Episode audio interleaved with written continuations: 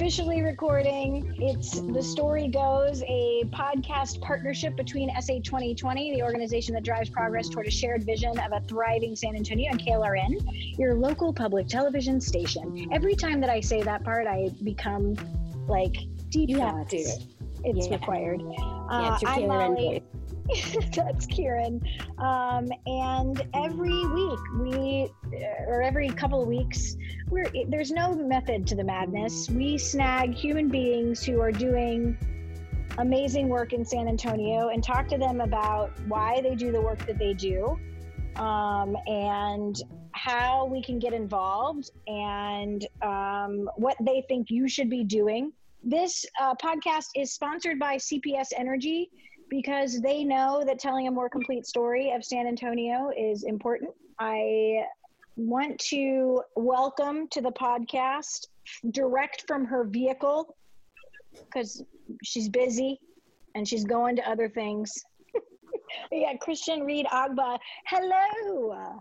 Hello, hello. Good morning slash afternoon. You have what? like you? been? Have you been running around all morning and you're like, I've got to pause for I a have. podcast?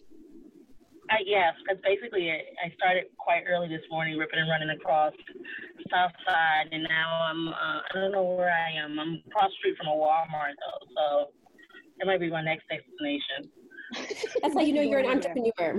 Listen, you know that you're one of my favorite people on Twitter. And when you get started early in the morning, it is typically to just drag everything for a solid hour between like 5 and 6 a.m.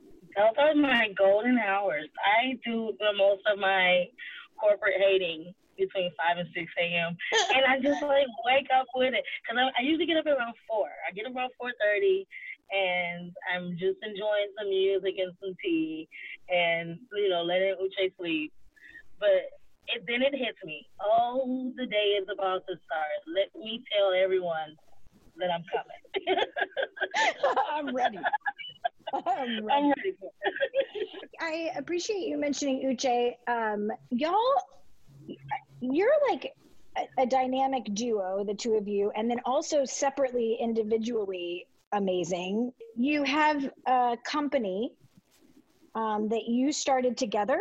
Well, actually, I started in, in Detroit. I started Bethany East PR in Detroit before I moved down. And uh, when I met Uche, I was like, you know, I love you so much.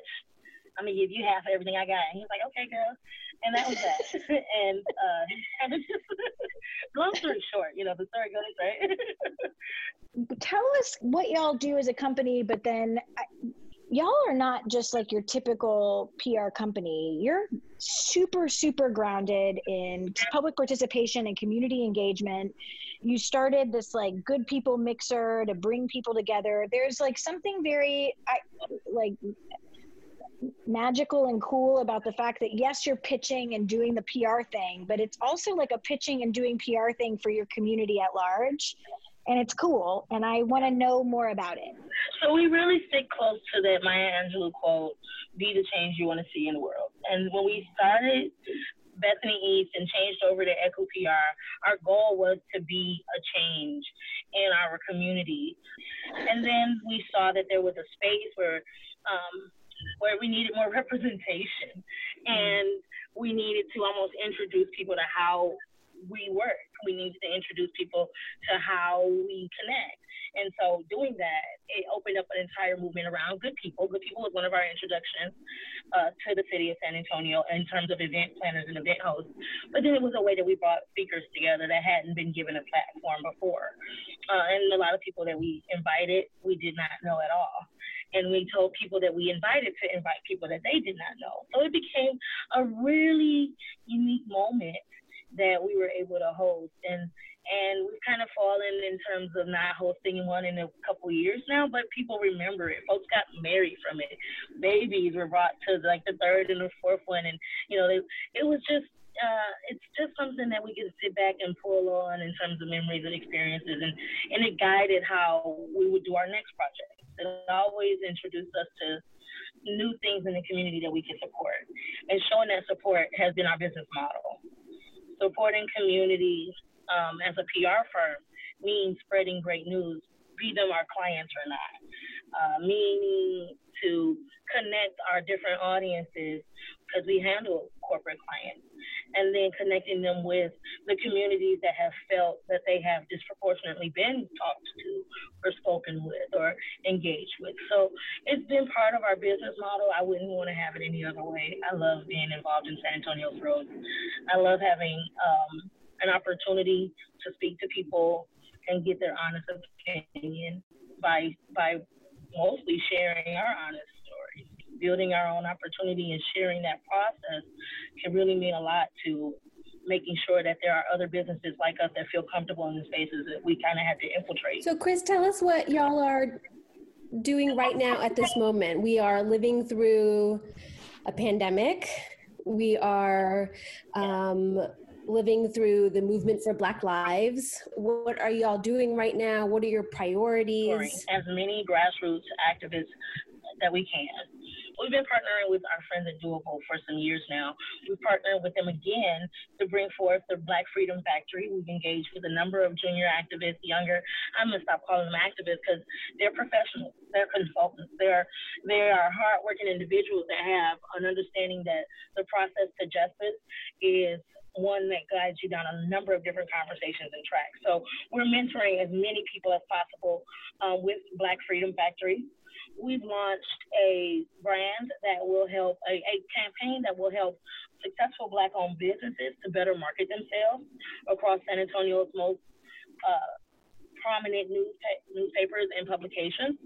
Uh, we're doing that because a lot of times it's almost a, a gray area to ter- determine where advertising, or what type of advertising is reasonable and what how much it costs or what what is public relations for black businesses and how much does it cost? You know that was always our question. Um, and and we're doing that in the sense that we're kind of new to the area also. So in our eight years of being business owners we hadn't had a black client for almost eight years. Our first black client was the jerk shack uh, we've worked only corporate projects and no one understood that you know we had worked in San Antonio worked for almost 15 different city of San Antonio offices, almost 10 different Bexar County offices.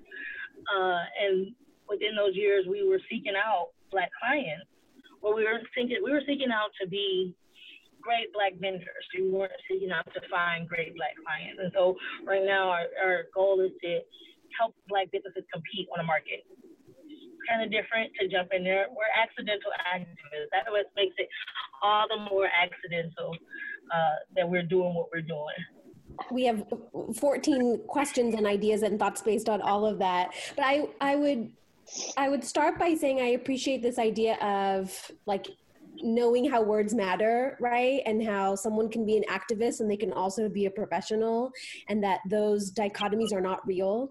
Uh, I, I appreciate you elevating that. How we're seeing sort of um, the word activist being used almost uh, in a derogatory way right now, right? Like a space around like activists are saying they want to change city budget versus taxpayers wanting to change city budget, and how you can be both an activist and a professional and a taxpayer. Yeah. Yeah, I pay good taxes. Fun, you know. Multiple ways, yeah. Why is this important to you, Chris? Well, I think the conversation is important to be a part of because I don't want people to deal with it in the future. And it's time to put everything that we have behind it so that we can, again, be the change that we want to see. It's important because it helps me to compete as a businesswoman. It's important because it helps the people behind me to compete again. It's, that's what it is. It's all in the race. And so if I, if my team does better in the long run, we can win the race. How long ever it takes, I don't know. But if I'm not playing my best game, I want to bring the team down.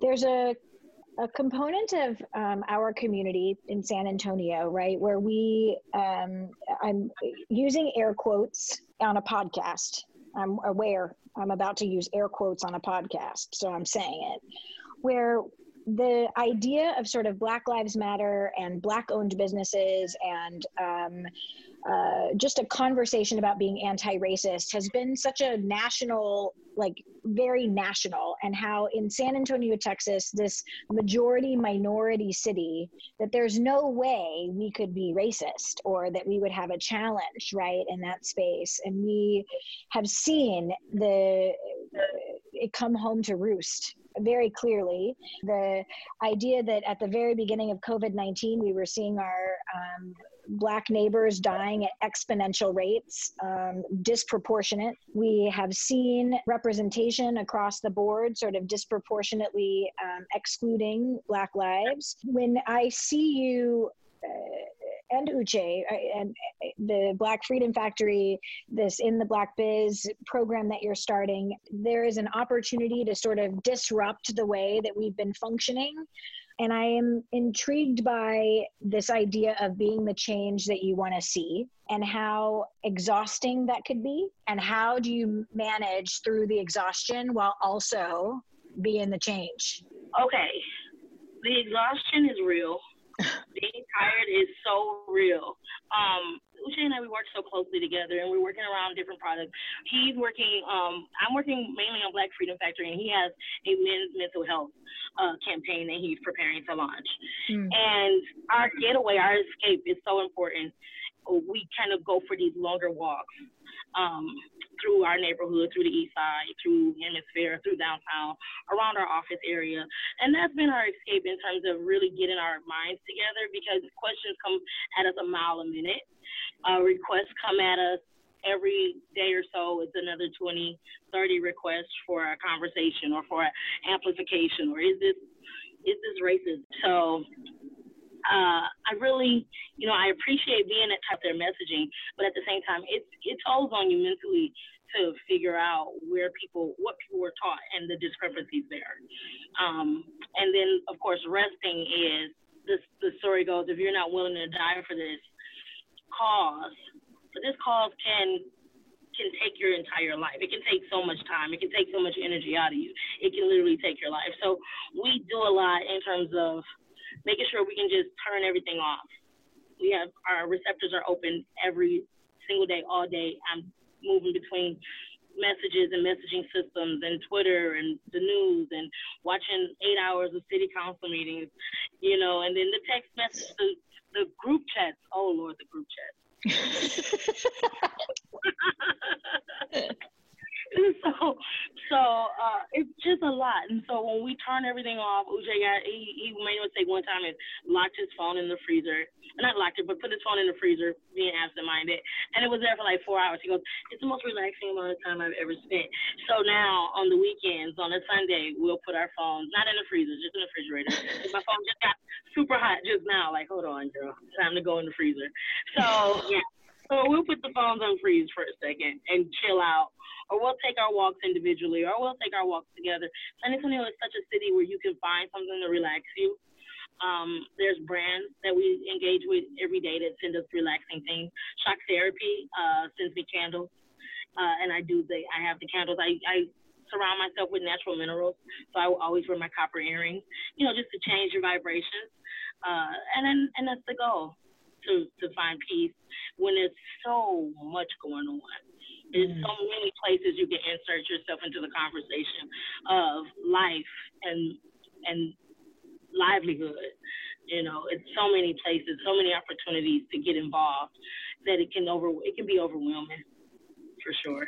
Maybe we can help your inbox then right now. I'm thinking given how much you field, right, from clients or the community at large, and particularly at this moment through the crisis, through advocating for Black lives, are there like, hey, here are the top three most common um, communication pitfalls or PR pitfalls that you find yourself fielding? Yeah, I need to turn them all into definite blog posts because a lot of them are very much similar. And it's so much data. You got to really think about how many the difference in the variance in education. First i'm from detroit so we were taught a number of different things that uh, and we didn't take a lot of you know michigan history. So i don't know a lot about michigan history but it, it wasn't until the confederate monuments started coming down that i realized the disparities and how education, you know, was spread across the state. And so it's a lot of misleading information as to what people receive as racist when it's historical, yes, but at the same time, it creates this little space of confusion and a space of, of, of discrimination. So, yeah, I, a lot of it gives you a lot of information on they, they just don't know and you got to know better to do better, right? If you knew about the, the data, if you knew about the disproportionate killing of black people, if you knew about how and what what slave owners did to slaves, if you knew all of the histories that went on, and even I, I, I don't know, I, I even studied African American history at Michigan, still don't know a, a, a drop of what's going on, uh, then you would understand and you could do better. But now you just have questions, and who's answering? The three people, the three black people that you know. Oh, we're tired. We're tired. You know. oh. oh man, it's like, what what is your what is your expertise? If we're willing to utilize that expertise, um, we should be paying you for it. Um, and then separately from that, where do we draw the line? Like, when can I ask you for something and when can I not ask you for something? And this idea of knowing better to be better is so great. Well, you know, Celeste uh, Brown, Celeste Lana Brown, I count her as one of my mentors.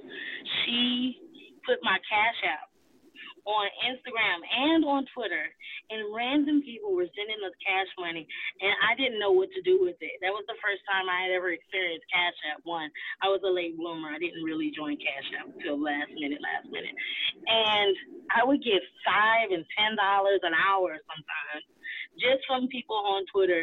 You know, was really read an article. Uh, paid attention to a little live feed or whatever that we were doing. And then I was I sat down and kind of took account of all of the meetings, the elected official meetings.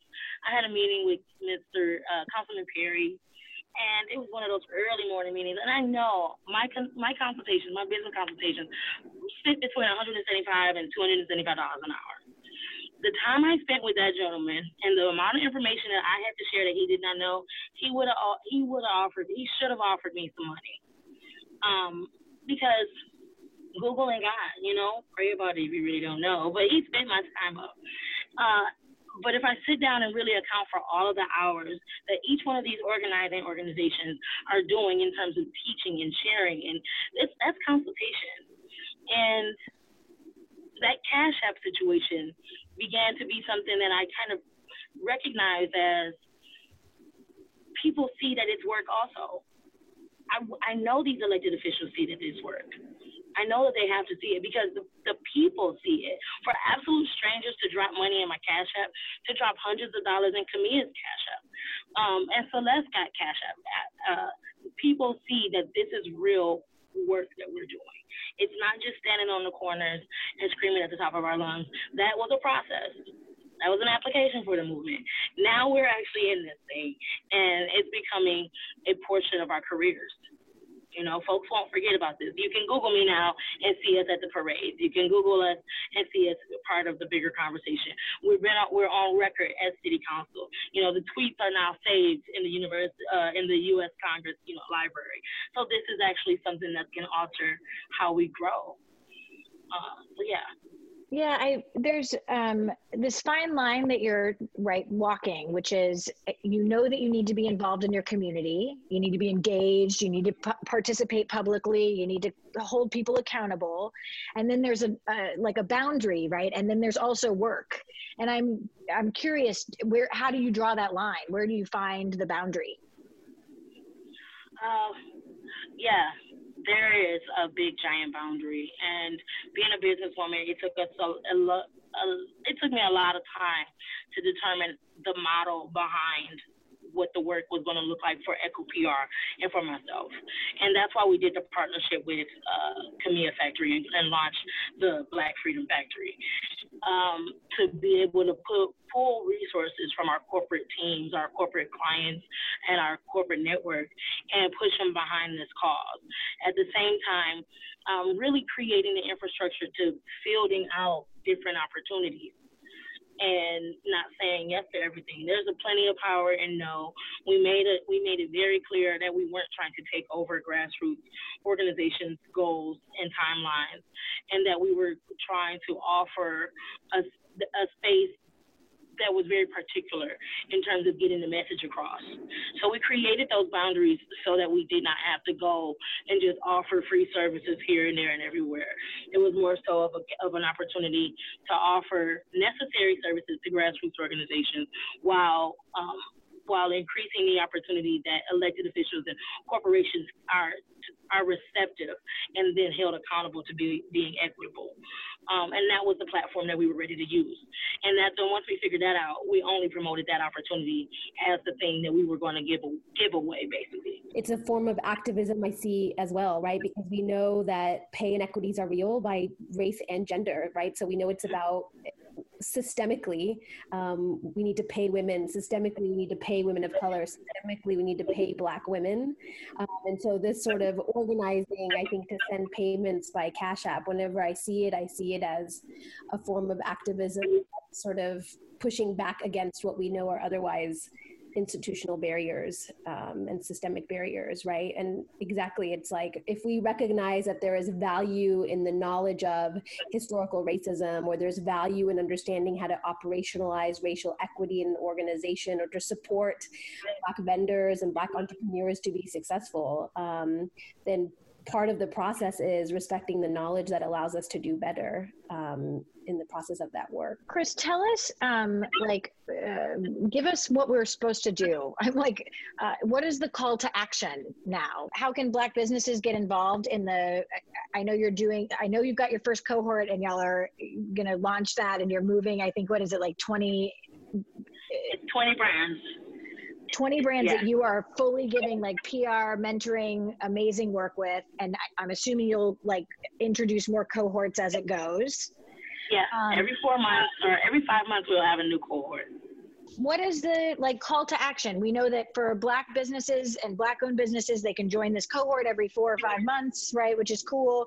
What's the call to action for the rest of us? What's the call to action for an elected official listening? What's the call to action for a person who's like hey i think i i think i want to get involved more. Um, uh, what's the like give us give us all your knowledge. Here for free. Thank you so much. We asked you. oh yes, thank you so much for that question. I love that question, and because we have ways for everybody to get involved in this campaign, and for In the Black, we are looking for mentors, so very experienced uh, entrepreneurs and professionals in a number of industries to come off and to come up and give us just two hours in the month of September and November and lead a discussion with our 20. Uh, we'll have that opportunity every five months as we nurture and cultivate these businesses and introduce them into wider areas of opportunity. Uh, we're also looking for sponsors. Those are corporations that come on board and say, hey, we support this message. We want to make sure this message gets across to as many people as possible. The campaign is going to reach about a million people in San Antonio because we, we're, we're coat telling basically on all of our favorite publications the Business Journal Express News and that local community newspaper that's so cute. I love getting it. Uh, then, you know, there's people in our community that read those newspapers and they, they go online and they're looking for businesses to support.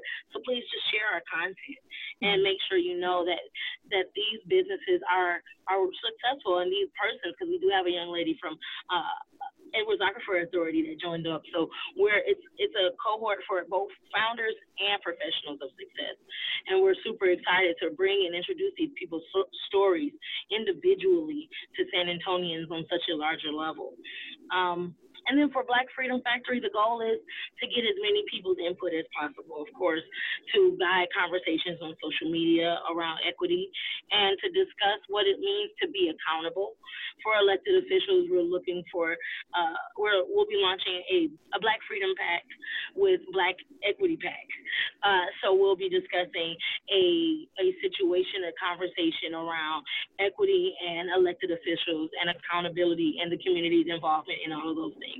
You know, it doesn't stop. Our ability to voice our opinions doesn't stop at, at merely voting. It mm-hmm. starts at you know joining boards and and being part of committees as well as being vocal. So we're super excited about really introducing methods to converse with everybody across boards. It's not about black and brown and white. It's about community and being a good neighbor, and that's that's been our, our message our message around EHCÜ PR for a while now. Oh, you can get behind that. we agree. yeah, we're, we're in. Um, yeah, there's an accountability, I think, structure to how we're changing the way that we're communicating with our the people who, not just locally but regionally and and nationally, how we're communicating with people right now is like so different, right? Like we, it's no longer like I, I wrote my letter to my elected official and they responded, or I call. It's like I'm tweeting at them, I'm Facebook, right? Like you're just sort of. Yeah, and it's and it's very profound to see the new age of getting your voice out in the open, creating that that message. Especially one of my favorite messages right now, and it's so tragic that this is, has to be our messages: arrest the cops that killed Breonna Taylor. And you see it now everywhere. I mean, folks are ending their uh, sign offs on the news with it. They're ending their sign offs on radio with it. You wear the T-shirts. You tell a story. I've even uh, a couple of months ago, a girlfriend of mine started a, a small little Facebook campaign, and she invited people to tell personal stories, and at the end, kind of leave a cliffhanger, and then put arrest the cops that um, that killed Breonna Taylor. And and that has been a method in which you can really draw more awareness to campaigns. Being able to talk is more than I mean, I love voting. I really enjoy the experience of voting. I get dressed up. I used to work at the polls. It's been my favorite thing ever. But at the same time, being able to go in on a on a hashtag on Twitter and release that energy and share what it is that you really want, and then get your community involved in that is exuberant. Like it creates a happiness in me, and it creates a like it checks off something in my to-do list to make sure I am the change that I want to see in the world. Um, and then, of course, watching how people have not tried to engage. Right? We have that situation we have to deal with. That kind of garners a lot of my attention in terms of what I'm going to do when I vote. We've had a president that does not stop tweeting why don't we have more elected officials using Twitter to get the word out on what they believe and how they interact with corporations or how they interact with their communities? You know, why haven't we figured that out yet? I don't know. So I'm paying attention, right? Because I want to know. I want to make sure the people that represent me talk how I talk whether I talk on social media and I'm very vocal, or whether I'm talking at, at councils and chambers, I'm we're standing up and we're standing out. I want to make sure that the people that I elect, the people that my community elects, sees that we're talking in a way we want our people that represent us to talk in a way also. I, we're like I, we know that in a podcast when you're just nodding your head, it doesn't it doesn't translate. Nobody knows. but as we're we, so we have to say out loud, we're nodding our heads like emphatically. yeah, emphatically nodding.